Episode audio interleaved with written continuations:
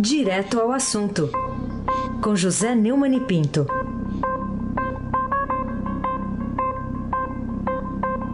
Neumani, bom dia. Bom dia, Raí Sanhabaque, o craque.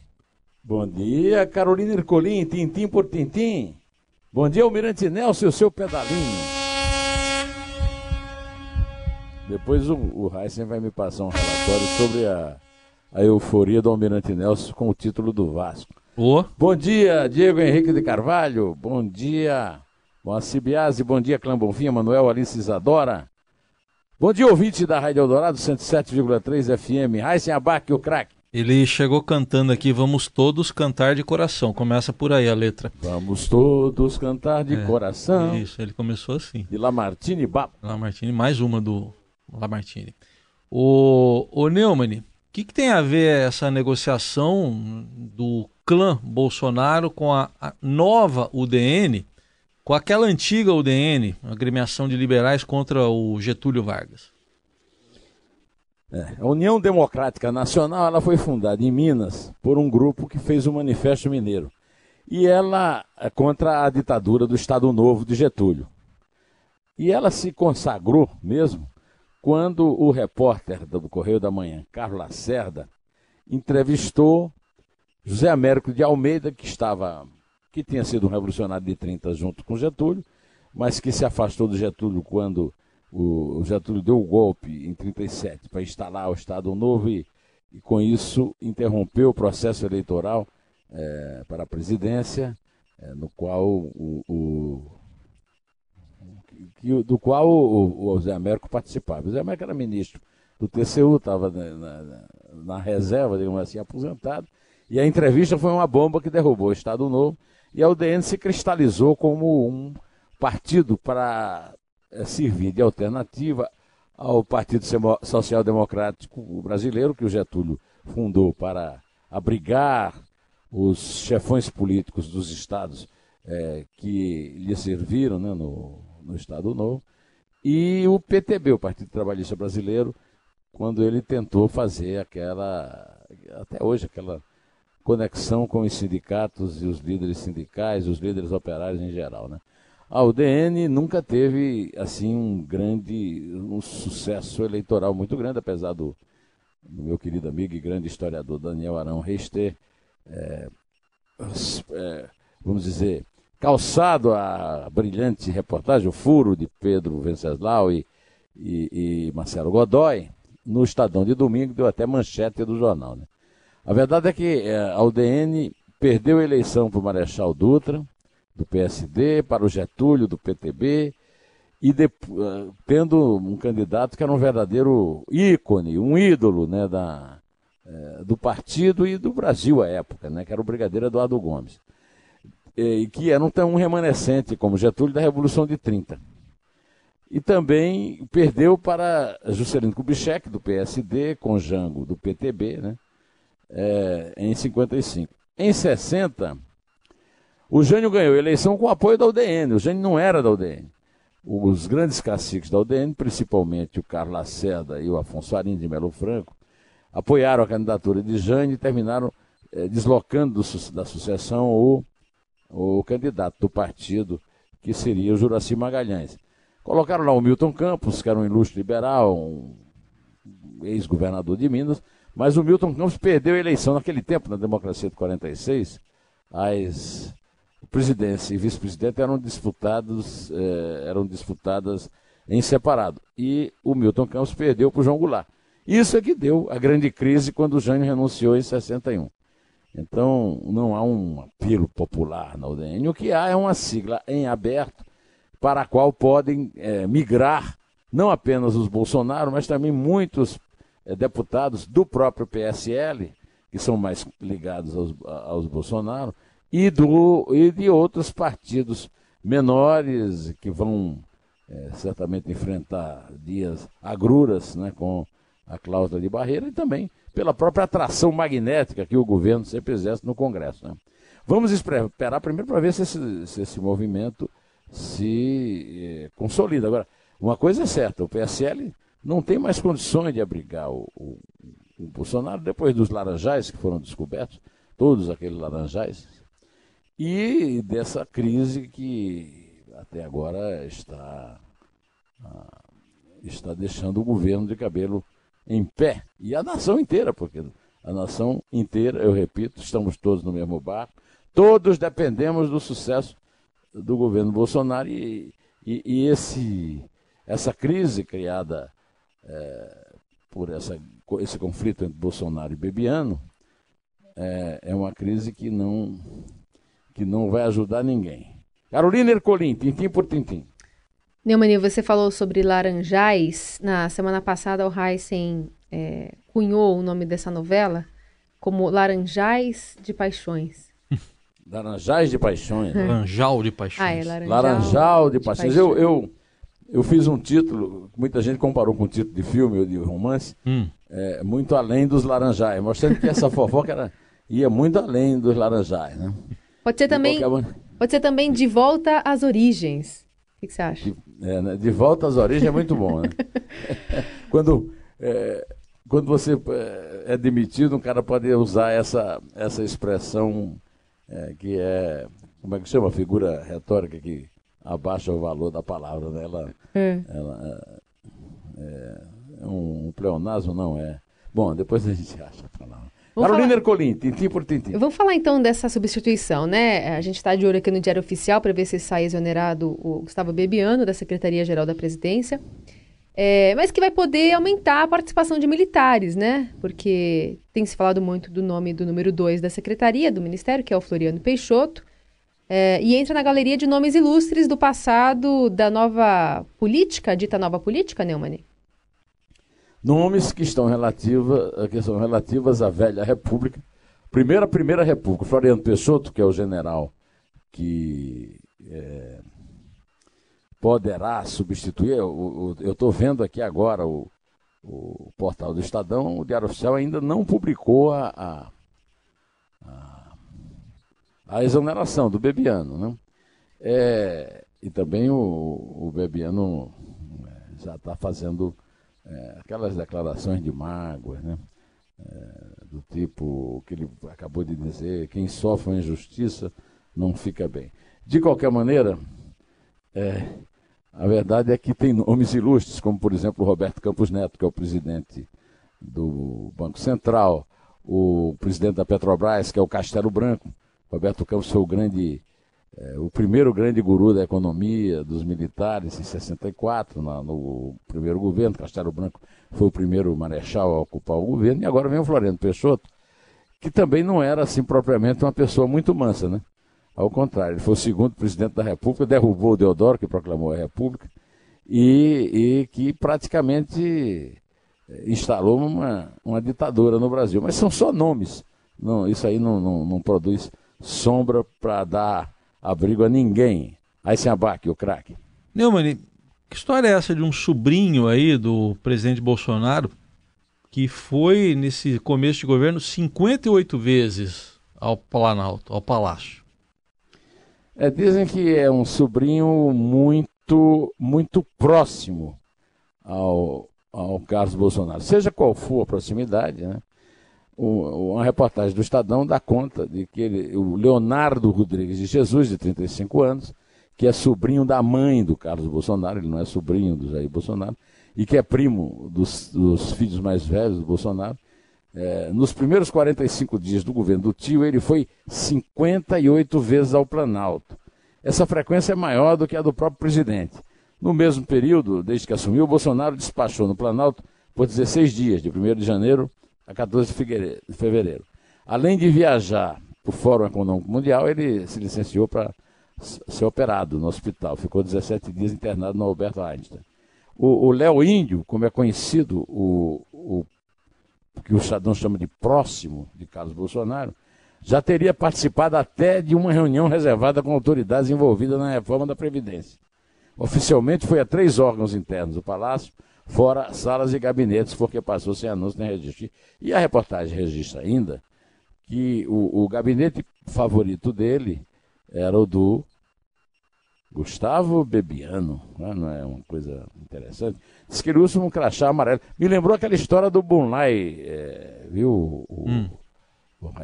Sim. Carolina Ercolin, tintim por tintim. Ô Neumani, o uso recorrente de mulheres humildes como laranjas tem exposto aí o fundo de financiamento de campanhas e a cota feminina nas legendas. Qual seria a solução para esse problema? Certamente não é voltar às origens, né? A solução para esse problema é extinguir o fundo partidário e o fundo de financiamento de campanha. Acontece o seguinte, o fundo partidário é o uso de dinheiro público para sustentar partido. Isso é uma coisa que não tem a menor lógica, não tem a menor explicação razoável, e que é uma ignomínia, né? O cidadão não tem que sustentar partido, os partidos têm que arranjar algum jeito de ter uma sustentação financeira. Outra coisa, com a rapa dos cofres públicos pelo PT, seus aliados, e até mesmo o adversário, né? O pretenso adversário, que na verdade não se via de adversário, que era o PSDB, uma oposição de francaria, os partidos políticos e os seus dirigentes se acostumaram a passar a mão em muito dinheiro do bolso suado e rasgado do contribuinte. Não tem sentido, eu não aceito, nenhuma pessoa decente aceita o uso de dinheiro público para financiar a campanha política. Não há sentido. A única explicação para uma campanha política bilionária, pagando fortunas a marqueteiros, é o roubo, é a corrupção. Não há outro. Então, se nós queremos voltar a um estágio em que a corrupção tem que realmente ser combatida, e foi isso que elegeu o Bolsonaro, a primeira obrigação do governo Bolsonaro é partir para cima do Congresso e extinguir esses fundos, que são fundos para a roubalheira e que não tem nenhuma explicação histórica. O meu pai era chefe político da UDN, aliás, no interior da Paraíba, e as campanhas eram muito pobres. Normalmente os comícios eram feitos em carrocerias de caminhão, não tinha essa sofisticação e, sobretudo, não havia esses milhões e bilhões de dinheiro roubado dos cofres do governo. Então, em relação à cota feminina, também acho que há muita hipocrisia na política brasileira, e aí se faz o movimento e se pensa que pode proteger a mulher dando cota. Então cota de... E aí os partidos usam as mulheres sem voto, mulheres humildes normalmente, para repassar esse dinheiro para os seus dirigentes, e é o que parece que aconteceu lá no PSL de Pernambuco. E também envolve um escândalo semelhante com outro membro do PSL, que a deputada Janaína Pascoal lembrou, que é o ministro do Turismo, né? Carolina Ercolin, tintim por tintim. Sou eu. Não, eres tu. Sou eu. Raí Sanhabaque, el craque. Não, o ex-presidente Lula, né, ele recebeu a intimação, né, da sentença que o condenou lá no processo do sítio de Atibaia, e ele disse que não reconhece, escreveu que é inocente e que vai recorrer. Bom, porque ele é inocente e o Brasil inteiro já sabe que ele não é. Quando ele passou por uma condenação em segunda instância, no caso do primeiro processo, né, o processo do apartamento no Guarujá, ele foi decretado pela justiça num regime com toda a defesa possível, num regime democrático, num Estado de Direito, que ele não tem mais direito à presunção da inocência. Ele não é inocente porque foi condenado em segunda instância, e todo o fato do crime já foi resolvido. Agora, ele pode recorrer, vai recorrer ad eternitatem, enquanto perdurar a jurisprudência do Supremo de que o condenado de segunda instância pode ser preso, ele continuará preso. Agora, ele sozinho contra a justiça brasileira e esse bando de estafermo que anda atrás dele aí, pelo amor de Deus, né? Agora sim, Carolina Ercolin, tintim por tintim. Neumani, depois da delação do Palocci, confirmando aquela informação anterior dada por Joesley sobre a conta no exterior, em que teria feito depósitos favorecendo a ex-presidente Dilma Rousseff, quem agora está temendo a prisão? Os petistas estão temendo a prisão da Dilma, né? O mito da Dilma intocável, da Dilma acima de qualquer suspeita, já desabou depois de muitas delações, não apenas a do Joesley.